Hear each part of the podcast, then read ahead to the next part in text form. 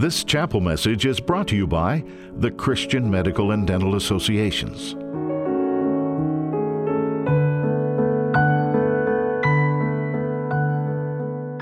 In our church, we're working through a very long and detailed series on the Sermon on the Mount, and so you're getting leftovers from last Sunday. Um, my apologies to those who already heard it, but you're just going to have to suffer through it again. Um, and we are in Matthew chapter 5, verses 17 through 20. This is God's word. Do not think that I have come to abolish the law or the prophets. I have not come to abolish them, but to fulfill them. I tell you the truth, until heaven and earth disappear, not the smallest letter, not the least stroke of a pen will by any means disappear from the law until everything is accomplished. Anyone who breaks one of the least of these commandments and teaches others to do the same will be called least in the kingdom of heaven. But whoever practices and teaches these commands will be called great in the kingdom of heaven. For I tell you that unless your righteousness surpasses that of the Pharisees and the teachers of the law, you will certainly not enter the kingdom of heaven. Let's pray. Lord, as we come to your word, open our, heart, our hearts to be able to hear and understand. Uh, give us clarity uh, so that our thoughts are focused on your speaking to us today. In Jesus' name, amen. Now, as I said, this is kind of tucked in the middle of a probably a year and a half long series. It's going to take us a long time at the pace that I'm going. Uh, and, and, so let me just summarize for you a little bit and catch you up. Uh, in, in the beginnings of this um, section of the Sermon on the Mount, Jesus is describing who the citizens of his kingdom are. And he said that by their very nature, there are certain characteristics that those who are members of his kingdom will exhibit. The character of life that he lays out in the Beatitudes, which are very familiar to us. In other words, he says that children of my kingdom will see themselves uh, as poor in spirit rather than merely needing an occasional spiritual boost or just a helper. Uh, children uh, of my kingdom will um, mourn over their sin instead of justifying it and trying to defend themselves. Uh, my children will be meek instead of boastful and competitive. They'll have a hunger and thirst for righteousness instead of uh, toying around with all the many alternatives that the world has to offer. Uh, my children will be merciful instead of harsh and impatient and judgmental. Uh, they will be pure in heart rather than just when people are looking and noticing. They will be peacemakers uh, rather than trying to win at the expense of everybody else. And they will even gladly endure persecution for living this way rather than uh, expecting God to bring them the good life of heaven on earth, which we so often do. And then having laid out these character traits that are not so much describing what we are to become, but he says, This is what you already are if you're my child.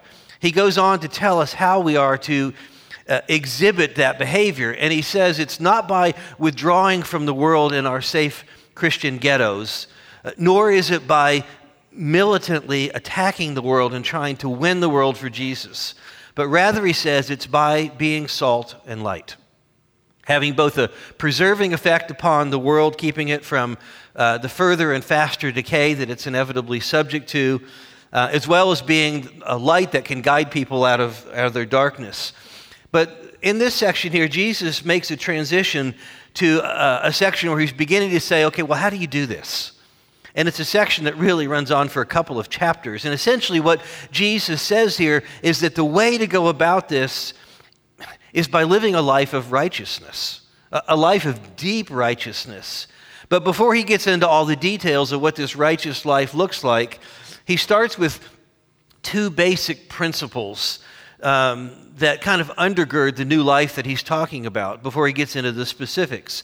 And that's really all I want to hone in on together here this morning. And, and the two main principles that kind of underlie this before you get to any of the details is Jesus says, first of all, everything that I'm about to tell you is in full and complete agreement with everything that the Old Testament has ever taught. And secondly, that everything that I'm about to tell you is in complete, utter disagreement with everything that your religious leaders, the Pharisees, are teaching you. And so, um, if you want to get to the details, you're going to have to come and listen to yourself. But for now, we're just going to look at these two principles and see what we can learn from them. And, and you know, I think it's very common uh, today uh, for, for people to say, you know, I really love the teachings of Jesus. I'm not really into the church. I'm not into Paul. I don't care about all the theology that focuses on sin and and repentance and holiness and things like that. I just want to have a Jesus of love and forgiveness. Uh, and, and can't we all just get along? That's the kind of teachings that I want. But you notice in this passage that Jesus clearly talks about both holiness and forgiveness. For Jesus, it's not either or, it's both.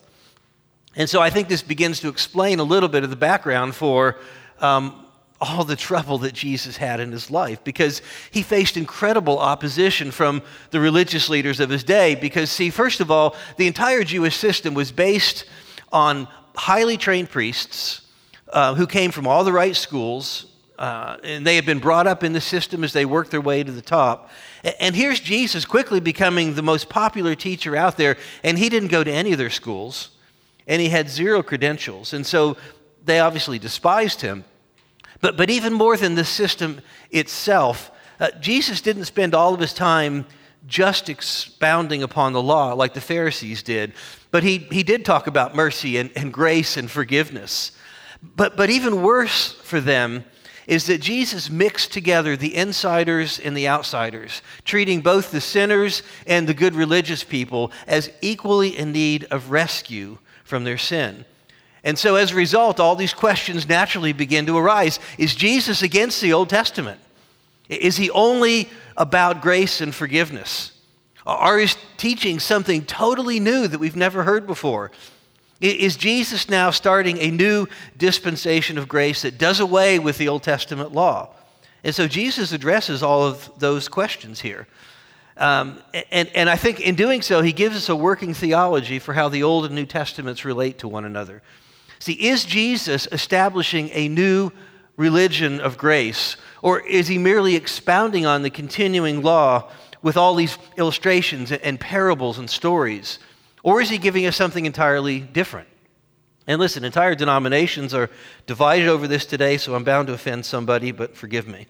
Uh, now, b- before we try to get into understanding everything that Jesus is saying, um, let's define some of our terms that we know what we're talking about. When Jesus is referring to the law here, he's referring to the entire Old Testament law, which is important to understand because when you get to verse 21 on through chapter 6 and 7, he's only dealing with the moral law.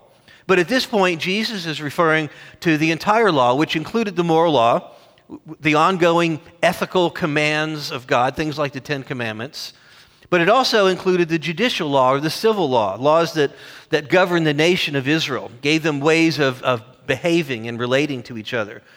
And then you had the ceremonial laws that had to do with the sacrificial system and all the rituals for, uh, for worship uh, of the community. And Jesus here is saying that he has come to fulfill all of them. Now, we'll get to the word fulfill and define it in a minute because that's what we all want to hear about.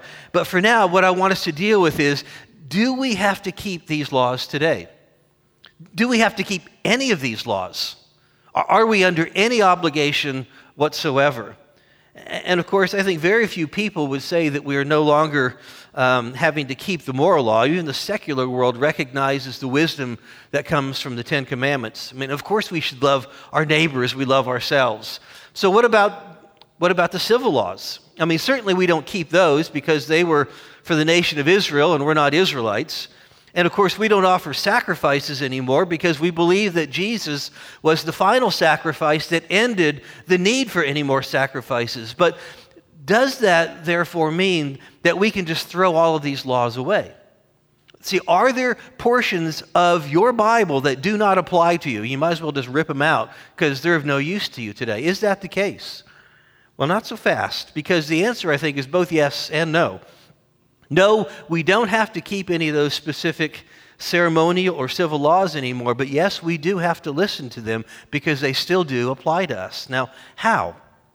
Well, let me, let me just give you an example. Let's take the, the, the laws of, of weaving two kinds of cloth together. That was a sin. Or of plowing with two kinds of animals. Uh, besides the, the folly of trying to plow with a huge oxen and a little calf, you're going to go in circles. It doesn't make a lot of sense. I mean, nobody would say that wearing a blended weave knit shirt today is a sin.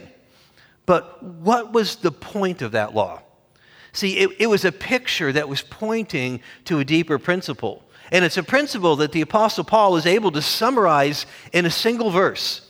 2 Corinthians 6:14 Do not be yoked together with unbelievers. For what do righteousness and wickedness have in common? Or what fellowship can light have with darkness? Now, I want you to think about the nature of how prophecy works. Frankly, it's the nature of how anything that you're trying to describe in the future to somebody works. Uh, more often than not, what you're going to do is you're going to paint uh, pictures for them in order to depict it. Uh, let's just say, let's take it out of theology for a second. Let's just say, for example, I'm trying to give you directions to some place you've never been before. Um, and if you've never been there before, I'm going to give you a lot more picturesque details. I'm going to give you landmarks. I'm going to talk about the gas station on the left. I'm going to talk about this big, ugly sign and this huge tree in the front yard. I'm going to depict a lot of the detail for you. But if I'm merely reminding you of a place you've been before, I'm going to say, look, you remember, it's just, it's on Maple Street, just down from the Millers. You're like, oh yeah, oh yeah. And, and you see, what for the Old Testament people was a living principle do not be uh, unequally yoked. Um, it embodied an entire lifestyle, detailed laws and rituals and practices for the Old Testament community. Whereas for the New Testament believers, we don't need the rule anymore because Jesus has come. And so now Paul is simply able to say, guys, you remember this. Now don't forget. When you yoke yourself together with an unbeliever, it's going to lead to trouble for you. So don't do it. Don't marry an unbeliever. Don't ethically bind yourself to an unbeliever in business. And so you see, the law itself doesn't apply to us anymore, but what the law pointed to still does. You can see this also in things like, uh, like the Passover, for example. We're not obligated to keep the Passover anymore. We don't have to go out and kill a lamb and spread its blood across our doorposts. But we do have to hang on to what it teaches that only the blood of Jesus can cover us and protect us from the angel of death. And if you think about it, there are even ways in which you and I today are living, looking forward with shadows depicting things that we can't understand. Because think about how the Bible describes um, heaven and hell. And, and you notice whenever the Bible describes heaven and hell, it's always like, right? It's like a lake of fire. But it can't really be a fire because no one's burned up, but it's like that. Or heaven is like transparent streets of gold. Well, how can it be transparent and gold at the same time? Well, it's only like that. And the Bible says everything about heaven and hell is like these things because it's the best that it can give us, is to paint pictures for us that our minds yet can't comprehend. And so that's what all of these Old Testament laws were doing. So, do we have to obey the ceremonial and civil laws? No. But do we have to obey what they pointed to? Absolutely. And so when Jesus says here that he is fulfilling the law completely, he's talking about every one of these aspects. Since he obeyed the law for you in your place, it means that every detail of the Old Testament law has been completely fulfilled by you as well. See, what this is telling us is that you are as righteous and as holy and as perfect before the eyes of God as if you had completely obeyed every one of these ceremonial civil and moral laws yourself.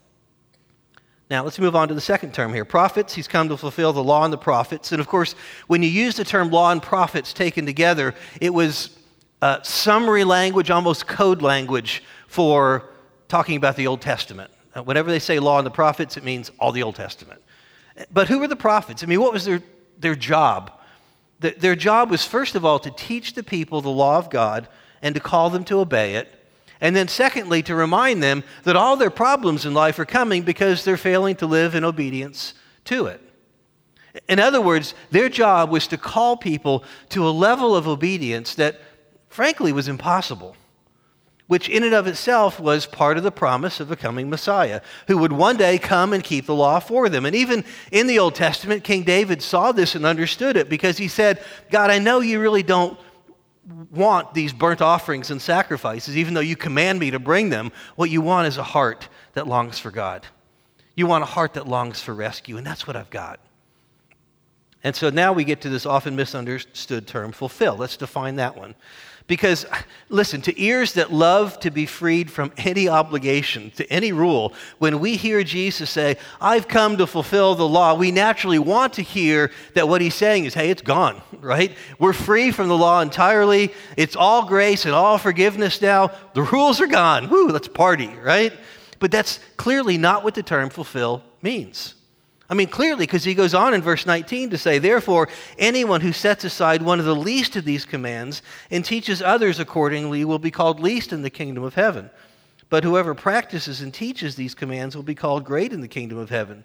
So he's clearly not saying the law is bad and being, has been done away with, because it, to, the word finish here does not mean uh, to, to uh, fulfill, doesn't mean to finish or, or complete as if we're done now and we just move on. But it, it, it literally means that he gave full obedience to it, that, he carried out everything that it commanded.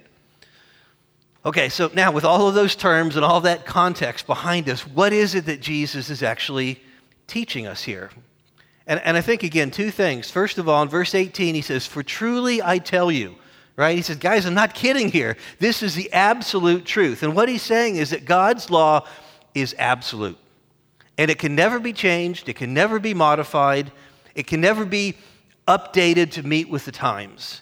What he's telling us is that the law of God is not merely some cultural expression of God's character, and it doesn't really apply in the same way to modern Western society as it did back then. And so we kind of have to reapply it into our modern context. No, in fact, he goes on here to say that not until heaven and earth itself pass away will this law lose its significance.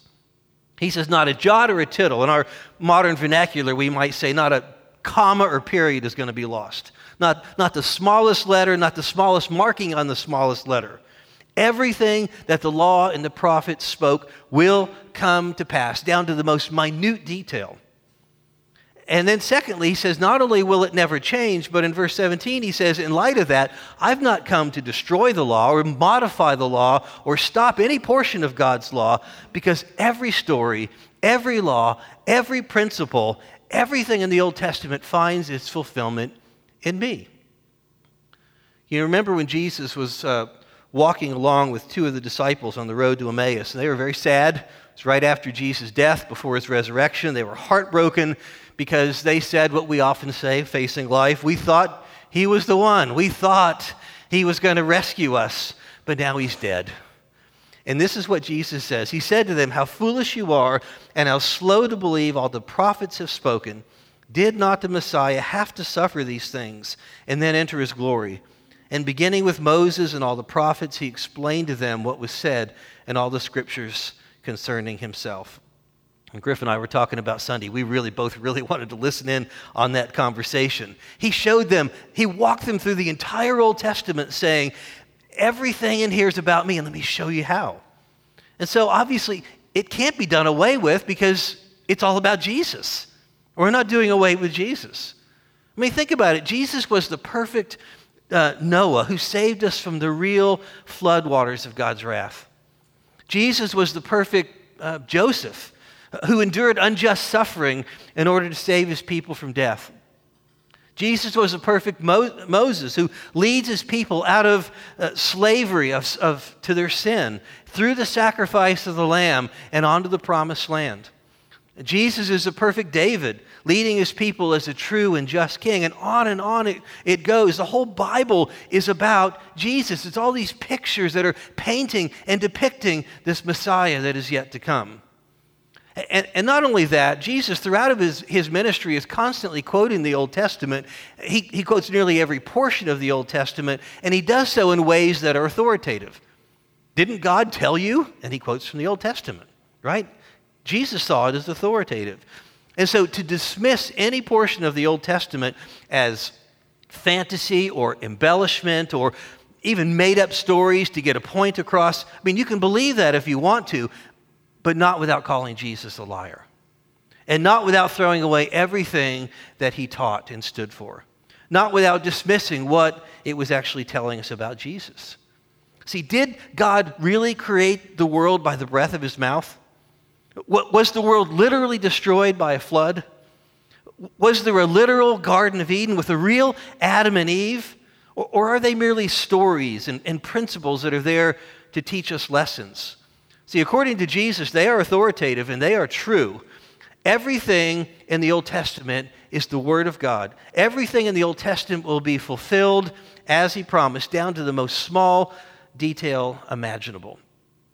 And so, likewise, to dismiss any of the prophets as mere uh, poetry that was meant to inspire the people contradicts the claims of Jesus here.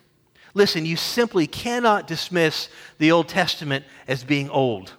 It is not for me anymore. It's not for the New Testament church. It doesn't apply to me today without dismissing Jesus himself. See, and what this means is that you cannot take the Bible to be a book of moral principles, and then the details are up to you to decide how to apply them. We are not given the luxury of trying to read our current cultural enlightenment into the outdated history of an ancient nation. You simply cannot do that. And if you do, you're calling Jesus a liar. And you got to throw away everything that he says.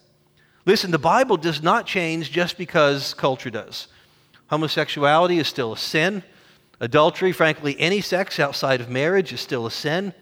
Any racial or ethnic discrimination is still a sin. Abortion is still a sin. Taking advantage of the poor and the powerless is still a sin. Any lust, even hidden within your own heart, is still a sin. Being angry with another person, even quietly in your own heart, is still a sin. Any belief that life can be had apart from God, still a sin. Any thought that God will accept me if I just try my best, still a lie.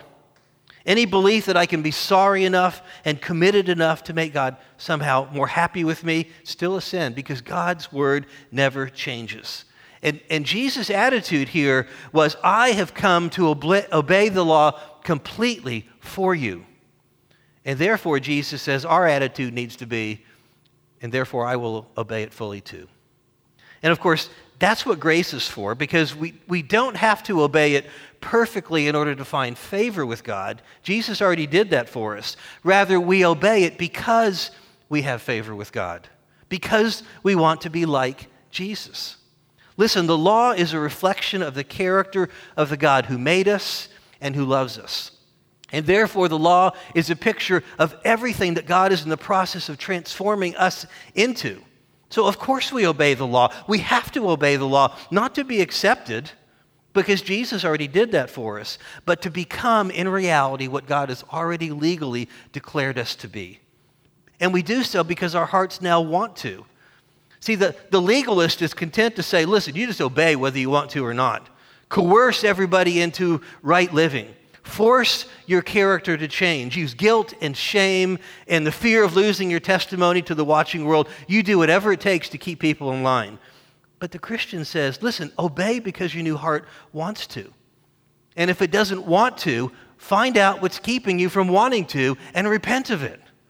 So you're already forgiven of whatever it is you're going to find, but you'll never be able to enjoy walking into the new life that God has called you to and is making for you eternally in heaven unless you do obey more and more. And so Jesus says, I've obeyed it fully, so now you obey as well. But then, secondly, we said there were two major principles that Jesus gave here. First, that everything that he's about to say is in total agreement with everything that the Old Testament taught. But now, secondly and finally, everything that he's about to say is in utter contrast and in complete disagreement with the religious teachings of the Pharisees. And see, what was the essence of the religion of the Pharisees? Well, I mean, look at Bristol culture. Look at the Bible Belt that we live in. It was a religion that said, believe in God. No, I don't need the, no, I don't need any insurance on my car. All right? It was a religion that said, believe in God, honor God, obey God.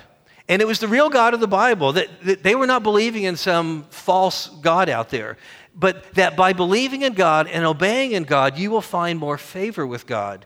See, it was a religion that took everything that the Bible said and it focused it totally on you and your responsibility.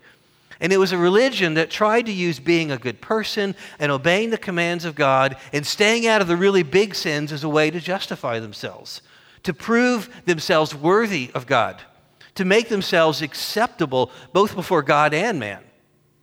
And see, here's where it's possible, and listen to this. I think it's possible here to actually deny God by obeying God because it denies what the law actually says. And you know, I, Jesus gets into this in more detail um, in, in the passage ahead. But listen, if your view of the law is that by keeping it, I can be saved, or that by keeping it, God is more likely to answer my prayers, or that by keeping it, God will let me into heaven. That's the general religion of the Bible Belt. You know, so often I ask people in Bristol, Are you a Christian? And they say, Well, I'm working on it. I'm doing the best I can. You know, I'm trying. That is not Christianity, that is moralism. You cannot work at being accepted by Jesus. It's all about what he did, not about what you do. And that completely ignores the fact that the law was, in its essence, intended to drive us helplessly to Jesus. I can't do this stuff. So that we would look outside of ourselves for rescue. See, because the law is a reflection of God, it's a good thing. And as creatures who are designed by God, we have to obey it. It's just part of our DNA. I mean, think about this. God didn't just randomly make up a bunch of laws just to trip us up. Let me see if I can get him with this one. That's not what the laws are all about. But the law is actually a reflection of God's own character. And, and being made in his image, it's a reflection of what we were designed for as well. But because it's only a reflection of God that our sin has tainted, we're not capable of keeping it anymore. And Jesus will just begin to explode the law here over the next couple chapters when he says, this, listen, the law doesn't just apply in the worst case letter of the law scenarios. You know, don't commit first degree murder in a really heinous way. But he says it even applies to the intent behind the law, which is never to even become angry with another person or you've broken the purpose that lies behind the command. And he goes on and on, chapter after chapter, just exposing our hearts and showing us how the law is so pervasive that nobody can keep it fully, which is why we need a Savior. So, how do we understand all this together? And this is really the important part. If God still commands us to obey his laws, and yet he forgives us when we don't, because Jesus has kept them for us, how does all this fit together? All right? And, and this is where the good news of the gospel comes into play. Because, listen, the legalist without the gospel will say, you must obey, but God forgives you if you're really sorry. But then you never know if you've obeyed enough or if you're sorry enough. And so you're stuck in this religious limbo of, uh, uh of constant fear of judgment and condemnation, enslaved by your guilt and your shame. But the gospel says now that Jesus has fully kept the law for you, so that it is as legally true of you as it is of Jesus, now you can just work on obeying it without any fear of rejection. See, Jesus says, Of course you'll work on obeying me, and you'll work hard. You will try to keep it down to its smallest detail because that's now your new nature. And it's the nature of the God who loves you and has rescued you. Of course you're going to obey it. It's the very thing I'm transforming you into so that one day you will actually uh, be that righteous in heaven for all eternity. But of course, you're also going to fail at keeping it. And that's okay because your acceptance before me is based on Jesus keeping it for you. So don't beat yourself up when you fail. But Jesus says, Listen, I long for you to want to obey it. I long for you to pursue it with all of your heart because you love me. See, listen, all that grace does is to free us from the guilt of falling short, but never from the obligation to keep it. Grace frees us from the condemnation of the law, but not from the obligation to obey what it commands. And so when you hear Jesus say, I have come to fulfill the law, hear these two things, and I'll close with this. First of all, that, that Jesus has obeyed every aspect of the law down to its most minute detail, and he did it for you in your place as your substitute which means that in God's eyes, legally, you have obeyed every aspect of the law yourself, down to its most minute detail. You are that perfect, you're that holy, you are that righteous. But then, secondly, also hear that Jesus has obeyed the law so that you are now free to work on obeying it experientially, in reality, without any risk of judgment or disappointment or frustration on God's part when you fail at it. You are free to pursue holiness. You're free to work hard at becoming more and more like Jesus without the stress uh, of feeling like you need to keep up. The law is all about Jesus. And he's come and he's kept it perfectly for you so that you could now return to the law and the ways that it reflects the God that we love and the person that he's transforming us into and say, along with David, Oh, how I love your law. I meditate on it day and night. Blessed is the one who does not walk in step with the wicked, or stand in the way that sinners take, or sit in the company of mockers, but whose delight is in the law of the Lord, and who meditates on it day and night. Let's pray. Lord Jesus, we confess that we are not law lovers. It exposes us, it makes us feel weak and impotent. Um, it, it, it goes against everything in our nature that wants to prove that I'm okay. And that's why we hide ourselves from others. That's why we pretend to be things that we're not, because we don't want to run to you and rest in the finished work of Jesus. We want to save ourselves, or at least cooperate in the process. And I pray that you would help for us to see that to be citizens of your kingdom, that we have to be poor in spirit. And that doesn't mean that we're just a little needy. It means we're absolutely, utterly helpless and in need of rescue. And I pray that you would draw us to that place more and more each day, that we might find full grace to be able to rest in what Jesus has done, so that we can enjoy the process of becoming more and more like you. We pray this in Jesus' name. Amen.